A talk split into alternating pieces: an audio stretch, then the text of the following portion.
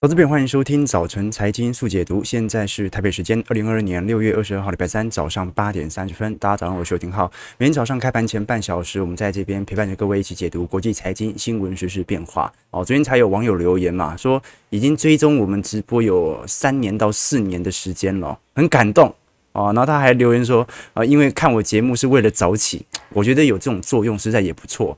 俗话说，呃，早起不一定成功。但是不早起可能会迟到啊，所以能够让大家不迟到，我也很荣幸，好不好？那我们让今天啊，先跟大家宣传我们在本周六会举行的财经号角第三季资产行情的听友会。如果投资朋友有任何的兴趣，也欢迎你啊，在礼拜六晚上八点钟跟着我们一起参与啊，对于未来一个季度的资产行情追踪。那同时间我们也看到，在美国股市哦，过去两年来，呃，应该过去一个月以来算是。最严重啊，这个熊市当中，空头当中啊，摔得最重的哦，因为整个六月份的下跌幅度有来到十一个 percent。那昨天美国股市在周二哦，这是本周的第一次开盘啊，逢低承接的买盘就开始涌入了。不过量能也没有放得特别大，反而是埃克森美孚等能源股哦大涨的力度比较来得明显哦。昨天大型成长股也是有明显的买盘支撑哦，最终四大指数是集体收红，标普收涨二点四五 percent，这是三。周以来的最佳单日表现，道琼上涨六百四十点，也是五月四号以来的最大单日涨幅。好，那我们继续来观察的就是本周三和四，呃，鲍尔会到。美国参众议院啊，两院来进行作证哦。那这一次，呃，市场会从国会议员所提出的询问来寻找未来关于升息的线索，以及鲍尔对于经济的最新看法。但我们也很清楚哦，目前经济的走皮已经是一个既定事项。其实我们从过去我们看到的密西根大学的消费者信心指数就已经看得出来哦，这项指标已经创了历史最低。那么这项密西根大学的信心指数啊，它主要是调查。普通企业对于未来意愿采购以及再消费的计划，那可以看得出来，好，这些企业啊，大部分在未来一年的时间都不愿意再扩厂，都不愿意再进行再投资。那么，如果人们对于前景的悲观预期啊，产生了市场上的。这个广泛的一个推动的话，那么最终就会造成啊，全市场对于市场预期的集体走低，而股市它反映的不单单是基本面，它反映的是市场情绪的集体方向。但是昨天摩根大通，也就是小摩啊，根据目前标普五百指数的走势来做观察的话。会发现，其实市场上，如果我们最为关注的是因为联总会的紧缩所造成的经济衰退，那么很有可能联总会只要不紧缩，经济就不会衰退了啊。这个是一个呃，这个呃三段论的推论嘛。那么联总会什么时候不紧缩呢？就是原物料价格下跌、通膨不在的时候。那昨天我们看到哦，其实最近两周，呃，大宗资产商品有一些松动的迹象啊，除了能源。呃，相关价格还在高位进行震荡之外哦，食品价格似乎有所松动哦。我们都很清楚，本轮欧元区的通膨力度远远大于亚洲市场，有一个重要原因，除了能源价格大涨，另外一个就是呃这个食品价格的呃推升。那么食品价格是由于乌俄冲突所产生的地缘政治的影响，所以我们看到在整个二月份到三月份哦，当时食品价格我们看到不管是棕榈、小麦。玉米还是黄豆价格啊，都是水涨船高，但是最近两周都在疯狂的走跌当中哦。如果我们观察这四项农产品已经全部进入熊市，好，所以观众朋友，小摩提出了一个关键点哦，就说好了，那你能源价格在高位，那我很清楚未来一定没那么多人消费嘛，经济都要走皮了，你自己都说了，那连农粮食价格。在下半年，大家最为紧张的价格，现在都已经陆续进入熊市。那你怎么敢肯定下半年的通膨还会在呢？如果下半年的通膨已经不在了，那联总会还会这么紧缩吗？如果联总会不会这么紧缩，那你说经济一定会衰退吗？哦，所以小摩他是用三段论的方式来叙述他对于下半年行情反转的一个想象空间。那其实哦，呃，市场总是滞后性的哦。啊，我们早在呃过去呃一个季度以前呢，就跟各位分享过，现在市场的主流哦，已经从当时的利率冲击转往衰退冲击。市场担心的已经不单是联准会的收缩政策，而是市场真的会因为收缩政策而进入衰退。我们看到最近 Google 的搜寻量哦。搜寻啊，recession，也就是经济衰退的这个数据哦，正在大幅度的飙增。上一次搜寻经济衰退大幅度飙增哦，是二零二零年三月份的时候，再上一次就是二零零八年了。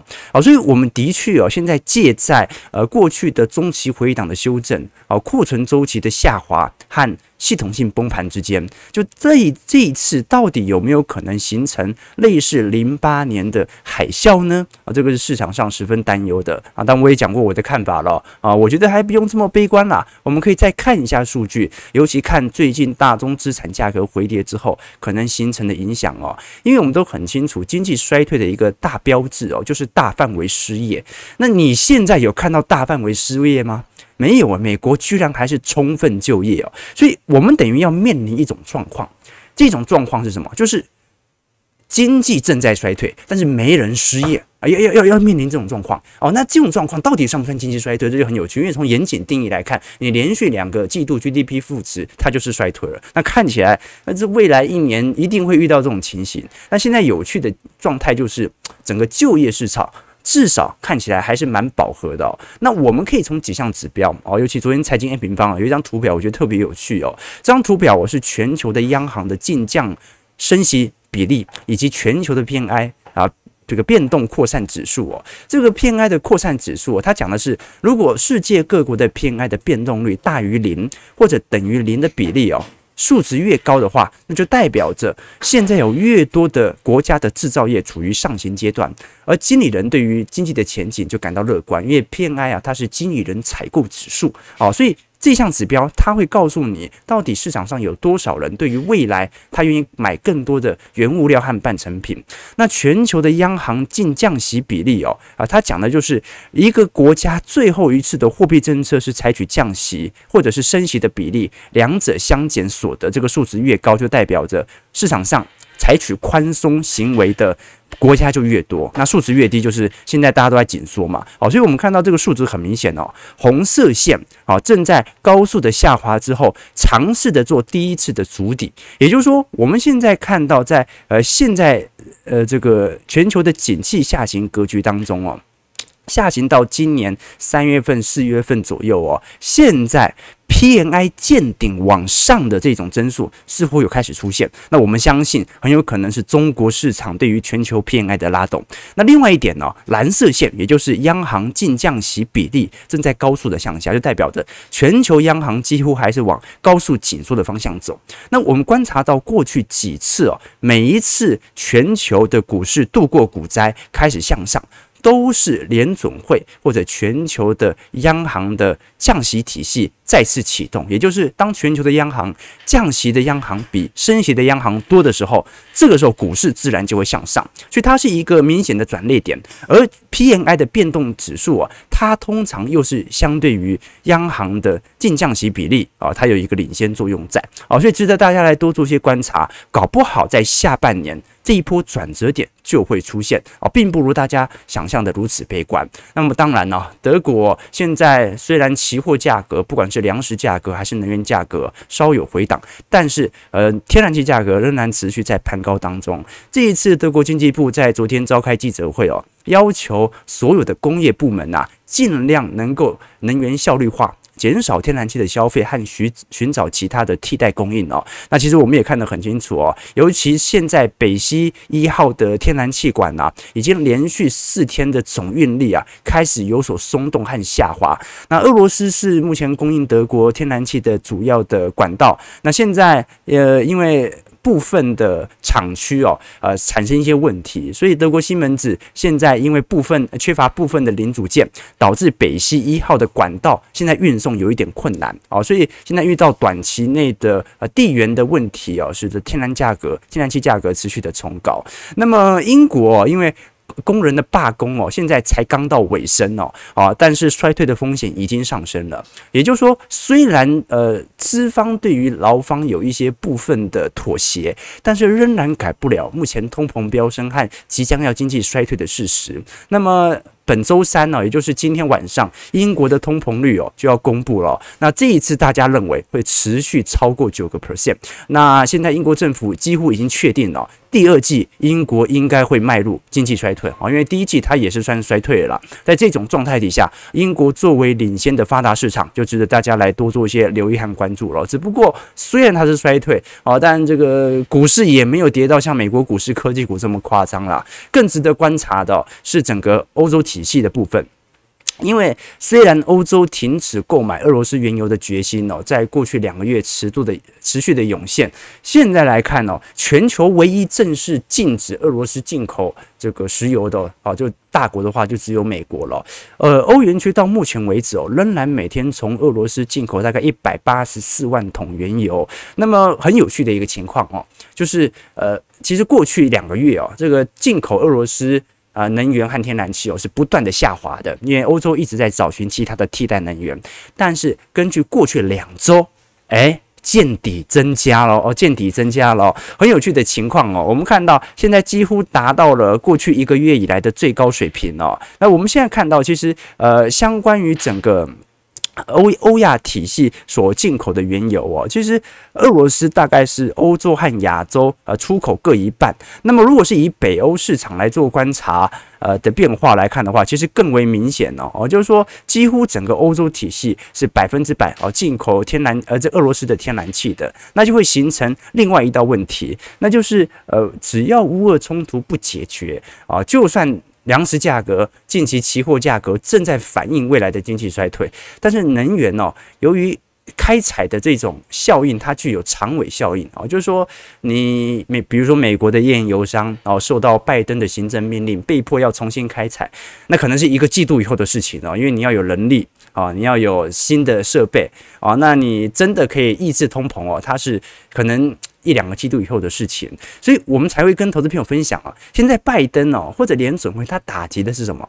他打击的不是实体可能导致物价上升的那个推力哦，不是地缘政治的问题，也不是供给打开的问题，因为那个太慢了。现在联准会和拜登正在打击的是市场预期，就是我要让你对未来十分的悲观，悲观到。根本就没有人消费得起这些这这些产品。那当大家都这么想的时候，那么通膨自然就会下滑了。所以它就取决于什么？取决于到底现在的通膨有多少是人为炒作的，有多少是实质它该反映的。你必须尽可能的把人为炒作，也就是囤货的部分，尽可能的进行打压。所以很多人说啊，这个拜登他针对的是这个民间组织，他针对的是供应商，不是。它针对的是金融资本家，它要让这些金融资本家对未来大宗资产上涨的行情这个幻想给破灭。好，我们继续往下看一下美国股市四大指数的表现。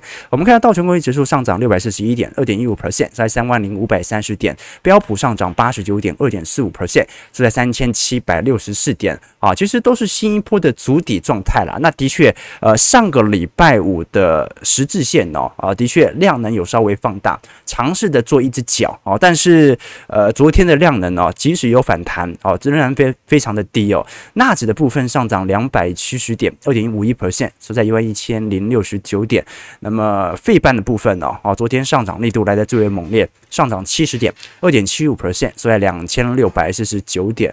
好了，美国股市还是很明显的下行格局哦。我们看到费半的空头排列就特别明显了，和这个这个季线压着月线。啊，年线压着季线，而且三条均线哦稳定的下弯啊，所以这种空头趋势哦，它很难改变，它盘的时间可能还是会相对来得长一点点哦。但是在这段时间，你如何掌握到不管是财富重分配，或者是避免持续亏损的呃重要性啊，就值得大家来多做一些留意了。昨天我才看到一条新闻哦，他说香港的珍宝海鲜坊啊沉没了。啊，这个珍宝海鲜坊啊，就是呃以前电影《食神》最后决赛的那个取景地嘛。那不是那个周星驰不是坐着一个那个阿婆的船，然后说哎，我要迟到了，我我要我要比赛啊，所以现在赶快要这个轻功水上漂，然后漂到这座船上面哦。那昨天沉没了，就是让我想到一个故事哦，就大家还记得《食神》里面不是有一段嘛，就是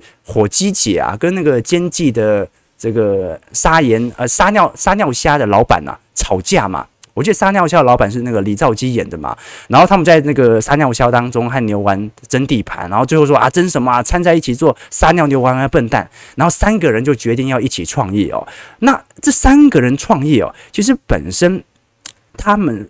赚到钱之后，对于资产的规划就非常的啊不尽相同。怎么说呢？我们看到说，如果他们未来赚了钱，你看火鸡姐哦，我们看到这边有图，他说，呃，一般的中下阶层他就这样想，就有钱呢，我就想买个卡拉 OK，对不对？那李兆基演的这个额头哦，他就说他就是标准的，呃，台湾民众嘛，就拿到钱他就想要分房收租，但是其实他也忽略了买房的成本的头期款和单一风险哦，而你只有看到。史蒂芬周啊，就周星驰哦，他说：“如果是我的话，我就开分店，接着啊再分拆上市，然后呢，一家变两家，两家变四家，四家变八家，接下来就继续炒股票，连地产也搞，八家以后就上市，上市以后可以集资。所以，观众朋友，我们看到哦，史蒂芬周之所以会成功哦，不是因为他在中国厨艺训练学院练过炒菜，是因为他有资本家的思维，他懂得如何去抑制。”自己的欲望，抑制自己的即时满足，来达到自己的延迟满足哦。所以延迟满足更可以达到我们中长期的效益。所以投资朋友，这也是我们频道跟其他投资频道呃最大的不同哦。所有人都在追求短期内的最大利益，不是，我们是追求长期的延迟满足，用可控的风险和长时间的等待。使我们的周期投资能够超越大盘啊！这也是我们在片头常常跟各位讲到的。我们不想要跟各位快速的暴富，虽然这也是我的梦想啊，但是我们都很清楚，真正的投资是让我们慢慢一起变富。好，所以到这边我们还还是一样这个 宣传一下我们的听友会啊。我说过啊，这礼拜因为是听友会，所以宣传频率比较高啊，大家稍微理解一下。那听友会我们会持续来为各位追踪第三季的资产行情的变化。同时间，如果投资朋友更多的兴趣，也可以考虑看看加入我们的会员系统。除了有我本人啊每周的操作交易日志之外，也会有一些专题影片。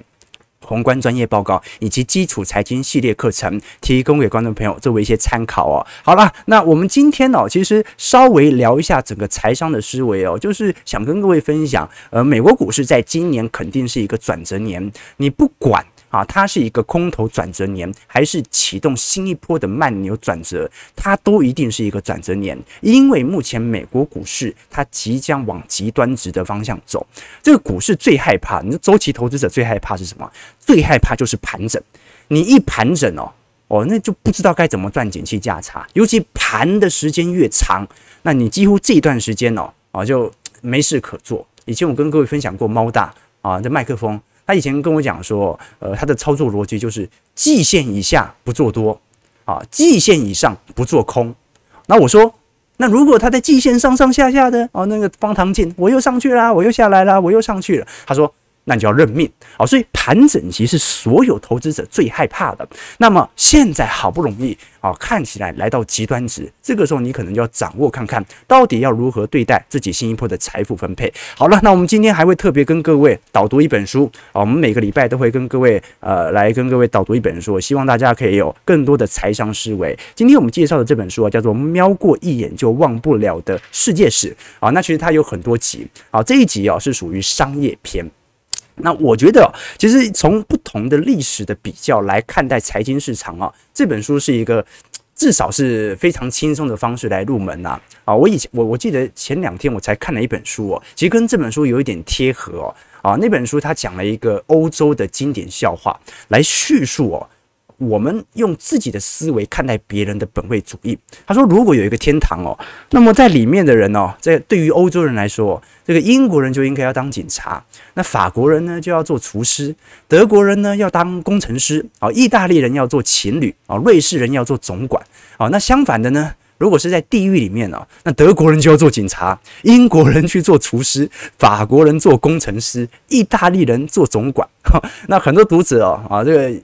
大概知道欧洲的情势，也会认同这样的说法。毕竟啊，因为法国菜通常是比较精致美味的嘛，啊，所以天堂当然是做厨师啊，啊，那么但是法国人哦，啊，这个就是天生太浪漫哦，就最不擅长于那些啊需要比较古板去面对的，所以这个法国人如果去当工程师，那就是地狱了嘛。哦，那么德国人也一样哦，德国人当工程师可以做得很好啊，毕竟哦一板一眼的啊，生产的宝马对不对？BMW 啊都很不错啊，但是你如果让德国人当警察，哦，那 那跟二次世界大战一样哦。那意大利人呢，很浪漫啊，最后适合做情侣啊。但是呢，啊，你如果当意大利人去做总管哦，那也不适合啊。所以在这种情况底下，他这个笑话，他是在叙述一种本位主义，就是其实你对于大多数人的印象都已经有一个既定的印象存在了，就好像台湾人对于呃资产财富重分配的方式哦，基本上都是停留在房市当中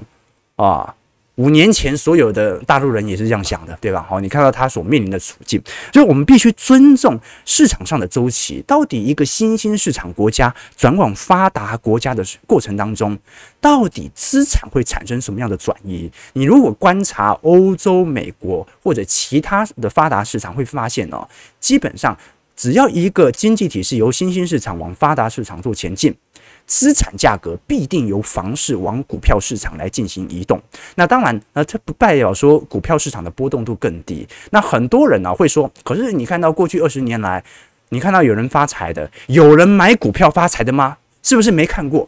的确，的确，你好像听到大部分人民众能够资产翻倍的方式都是房市，但是那有一个重要原因，就是房市的流动性太低啊。就算就算你短期内有一些困难，你都。咬着牙必须把它买完，但是呃就付完头期款。但是如果是股票市场，这个波动性如此之大，最终你可能会不得不把它进行出清。这纯粹是情绪能否忍受的问题。好了，那我们继续往下看一下台北股市的表现。待会有时间来跟各位做一些导读。我们每个礼拜都会介绍一本书啊，同时也会呃提供两位抽书名额送给各位哦。好，这本书《野人文化》，野人文化有个特点哦，哦，就是说他们有非常多大量图表而且彩色的书籍哦，这看起来很过瘾哦。就是说啊，就不用看文字，本身也是一种。这个体验方式嘛，对不对？好，那我们看一下台北股市的表现。我们待会会抽出两位名额，那请大家在直播结束之后，在底下进行留言即可。我们再请小编抽给各位。我们在聊天室留言的话啊，那么无法抽给你啊，因为无法回应嘛。好，我们先看一下台北股市，台股昨天强涨了三百六十一点，收在一万五千七百二十八点啊，站上了五日线，但是成交值哦。昨天还是很低哦，哦，两千四百亿而已哦。即使买了这么多，那我们看到其实更值得观察的是我们的邻国韩国，昨天六月份前二十天的出口同比哦，正在高速的下滑当中。尤其对于中国大陆的出口也下降了六点八 percent。我们看到这一次韩国贸易收支哦，出现了七十六亿左右的美元逆差哦。那去年同期是出现了二点三六亿美元的顺差哦，什么意思啊？韩国居然在六月份的时候出口衰退，甚至进口的金额比出口还要来得高啊！所以很有可能是内部的这个通膨力度的高升啊，所造成金额的转变。什么意思？就是韩国人他可能进口啊这个海外的货物那个量是没变的，但是因为韩元不断在贬值。所以它现在反而形成了巨大的逆差。那在这种状态底下，我们看到韩国央行啊，昨天发布了声明报告哦，表明由于近期国际油价的上涨，今年。通膨率，韩国可能会超过五月份的预测。那六月份的 CPI 可能从五月份相对比起来更加的加速哦。我们知道韩国目前的五月份 CPI 已经是五点四 percent，这是二零零八年八月份以来的最高水平哦。所以韩国央行哦，从去年九月份开始就疯狂的升息，到目前为止哦，正在逼临一个经济走皮的边缘以及高通膨的一个现象在哦。那我们也很清楚啊，如果我们以全球啊这个呃，卡达的液化天然气的进口量来做观察，其实进口最多的就是南韩。那在这种状态底下，韩国因为仰赖啊全球的能源进口哦，导致目前由于单一国家进口比率过高形成的内部的通膨高升。那我们看到，虽然全球的粮食价格、期货价格正在走皮，但是现货价格上升趋势线并没有结束哦。那现在野村证券在昨天还。持续公布说，亚洲的食品价格可能会进一步上涨。那么目前来看，预估新加坡、韩国和菲律宾的食品价格的涨幅将会是最大的哦。那我们看得很清楚了，现在呃能源价格的高升已经影响到亚洲国家，呃，在第五呃。五月份的 CPI 的高升，那么现在预估粮食价格会形成六月份到七月份韩国持续通膨的高升主因，所以在这种状态底下啊，你像新加坡更明显了，这新加坡这通膨率度几乎要再度翻倍了。这个新加坡的海南鸡饭听说已经全部调涨接近有三成左右哦，哦，因为马来西亚停止鸡肉出口，因为要调查内部的。鸡肉是否有垄断囤货的行为啊？好了，那不管如何啊，所以看起来六月、七月台湾的通膨力度应该会持续的向上攀升。那么，如果下半年台湾的通膨下滑，应该也不会是因为这个食品的问题啊，因为食品有个惯性啊，食品价格通常转嫁到终端商手上啊，就算是这个这个菜商哦。菜市场价格哦，它可能会稍微调降价格，到时候如果通膨下来，但便当店肯定不会哦，所以到终端商品者手上的时候哦，食品价格是不会有通缩效果的啦。哦，你没有看过鸡腿便当现在卖到一百五还可以卖回一百四的啦，很少很少。那那你可能只有大宗资产或者批发商，它可能会有价格的变动哦。所以下半年哦，如果通膨走皮哦，在台湾的话，肯定不是食品的走皮，那一定是经济的走皮喽。好了，我们看一下在整个筹码面方面啊，昨天三大法人外资是买超了一百八十一亿，投信加码了一点四亿，三大法人联手买超。两百六十五亿，那我们看到外资的台指期空单仍然持续在布局进行对冲哦。那么小台散户多空比则是多单稍微有所锐减呐。那其实你可以看到比较明显的迹象啊。我们过去就跟各位投资朋友分享过，如果小台散户多空比哦，如果有短期内高速暴升的迹象在的话，通常可能会出现转捩点哦。所以它并不是说散户多它一定要跌，散户空它一定要涨，而是它是中长期是。多单比较多的时候比较容易跌，空单比较多的时候比较容易涨。我们看到，其实四月二十五号当时也是呃出现了今年以来的多单的爆荡量，结果啊爆荡量没多久之后，台股的确做了些许的反弹，只不过啊当如果散户的情绪看多情绪持续的发酵，那么股价可能会有新一波的持续的走低哦。好，那我们看一下昨天彭博社呃尤其对于台积电可能产生的一些分析以及影响啊，昨天台积电股价是回升。上涨一点四趴啊，全场收在最高五百零五块。那联发科也上涨三个 percent 哦，收在八百六十八块。但问题现在整个台积电到底能否守住五百块？我们待会会从呃筹码面的角度来跟各位分析哦。首先我们看一下，因为彭博士昨天针对整个晶圆呃，不管是联电、台积电、三星、格罗方格做了非常严谨的分析哦，认为在明年哦，整个成熟制程就会进入蓝海市场。我们看到美国政府过去几年针对华为等一些中国的芯片行业龙头进行全面性的企业制裁哦。那按照目前的产能来做观察，台积电在二一年每个月的产能是十八到十九万片，联电是五点五到六万片，再就是美国的格罗方德四点五到五万片哦，三星是三到三点五万片。那么我们看到第五名和第六名哦，就是中国的厂商中芯和上海华力，目前每个月的产能大概是二点五到三万片，但是现在中兴和上海华力哦。产量的速度远远超过于当时外资对于中国半导体厂的预估哦。本来预估在二零二四年的时候，中芯和上海华力哦可以预估生产八到八点五万片，以及五到五点五万片，到时候会正式的超越联电。但现在为止哦，很有可能提前在二三年左右就会超越，所以明年可能就是成熟制程的供需反转点。我们知道今年是。今年和去年都是缺晶片，所以很多中国的系统单哦，或者说品牌商的单子哦，因为内部产能不够，所以他就下给啊这个联电啊，下给三星。用这种方式来进行这个消费性电子产品的补足，当然我们讲的是成熟制程，我们讲的不是先进制程啊。那在这种状态底下，很有可能在明年的转单效果就会出现。好，所以我们看到在全球的啊半导体制程的水平当中哦，你如果是三纳米、五纳米、七纳米哦，基本上都是三星、台积电和英特尔的天下。那么目前台积电的产能是来的最大，那英特尔资本支出正在急速扩增，那三星还卡在七纳米的良率问题，可是到十纳米左右哦，我们看到这个中心就已经开始有一些明显的技术上的研发，虽然无法量产，但至少正在突破。那一直到十六纳米、二十二到二十八纳米哦，几乎全球都在做。你看到二十二到二十八、二十二十八到三十二纳米哦，你像是 Panasonic、松下电器、STM 是一发半导体，然后上海华力啊、联电、IBM。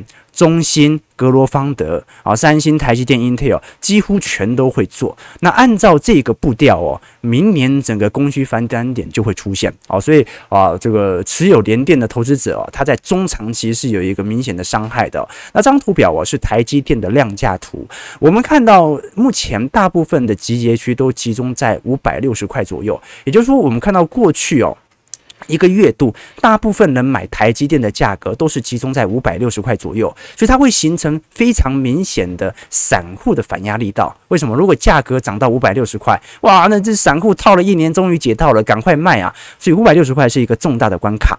五百二十五块的关卡也会出现，所以等于是上方的卖压极大。那我们看到短期的买盘力道啊，仅仅大概在五百块左右，有一波比较明显的买盘，但这一波哦，相对于上方的卖压力到其实是微不足道的。也就是说，台积电的反弹效果不太可能在未来几个季度出现，没反弹必有卖压，而持续的走低。是可以预见的，至少从筹码面的角度来做观察。所以你说五百块能不能保卫得住？我觉得那不是重点。五百三十块能不能有所突破，才是我们未来对于开启新一波慢牛的值得大家期待的一些方向。好了，九点零一分，我们最后再来跟各位呃这个看一下。金融股的部分啊，因为昨天金融股也是强涨，这个金融股的部分，昨天像是国泰、富邦、开发都是强涨了接近四个 percent，兆丰金、中信、华南、元大金也上扬了二到三个 percent 哦。可是我们看到，在整个全球的这个资金面来做变化的话，现在。全球的金融股都有明显的资金流出的效果，所以即使在升息循环哦，只要景气的系统单全面的走跌，对于整个金融股的卖压仍然十分沉重。那我们更值得观察的是，因为最近国内最大的寿险公司国泰人寿哦，已经很明显在第二季哦有捡便宜的动作。那其实整个去年的台积电，因为外资都一直在抛嘛，所以几乎肯定哦，去年一整年的。台积电都是寿险公司和 ETF 的买盘接起来的哦。那这一次国泰金控的总经理李长庚呢，他也表示说，股市涨多就是利空，跌多。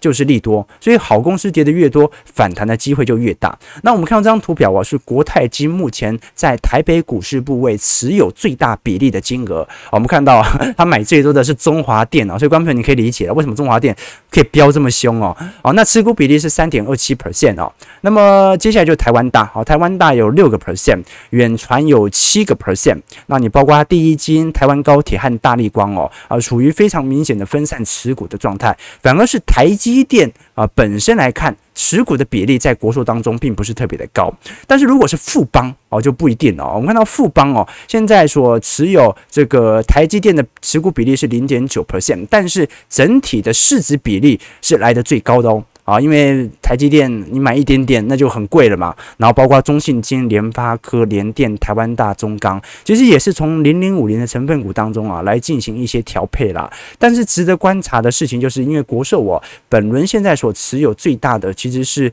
呃电信概念股啦，你包括中华电、台湾大和远传，值得大家来多做一些留意和观察啊。就是说，随着呃现在股市持续的走低哦，那只要投机型的保单的金额没有持续的汇入，那么这些寿险公司最后就会缺乏资金持续的抄底，那值得大家来观察一下年底到时候哦这些未实现损益的认列情形哦。好，最后时间我们来看一下导读这本书。瞄过一眼就忘不了的世界史商业篇啊，这一篇啊，这本书的作者啊叫做山崎圭一啊，他是福冈县的高中教师哦啊，是一位日本老师。那基本上他从大学的教育部毕业之后啊，就一直当高中老师到现在啊。那么这本书其实我觉得读起来是蛮有趣的啦。你看到这本书里面呢，有大量的图表，从世界各国的角度来跟各位。了解说整个钱的故事是如何呃来做观察的。以前我读历史的时候啊，你像读历史，比如说读到工业革命哦，大部分都是一堆文字啊，然后快速带过这工业的变相啊，然后你要背纺织业先出现，然后接下来是蒸汽动力哦，钢铁啊。那说实在的，这种历史真的很没有什么意义哦。但是如果你用财经的角度来做思考的话，你会发现哦，工业革命早期所使用的技术啊，其实并不是创新哦。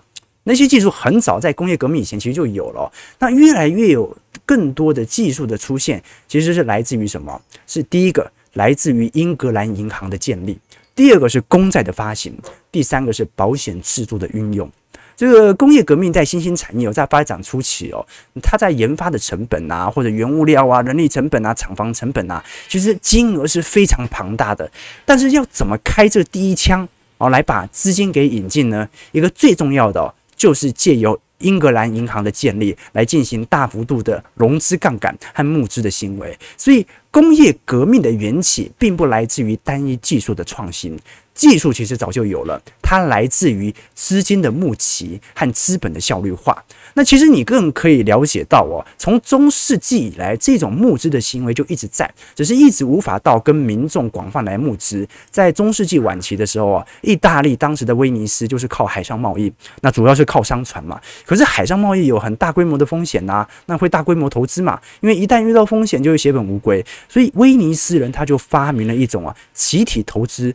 分担风险的形式叫做康孟达，就投资人提供资金，船主不出资，他只是返航之后照一定的比例来分红。所以在这种状态底下，我们就看到了一个国家和公司同构的形态啊，就是我们讲的呃东印度公司开始发生了，也就是国家官僚的国家资本主义就开始出现啊。所以这本书它其实聊的，你以为是世界史，不，它聊的是。金钱如何影响到现在国际啊政经体系的运作？这就是钱的力量，好不好？好了，早上这个九点零六分了，我们让台北股市下跌一百二十二点哦，而反而卖压开始出现哦，应该是这个美国股市啊，这个夜盘开始有所走跌，收在一万五千五百九十七点。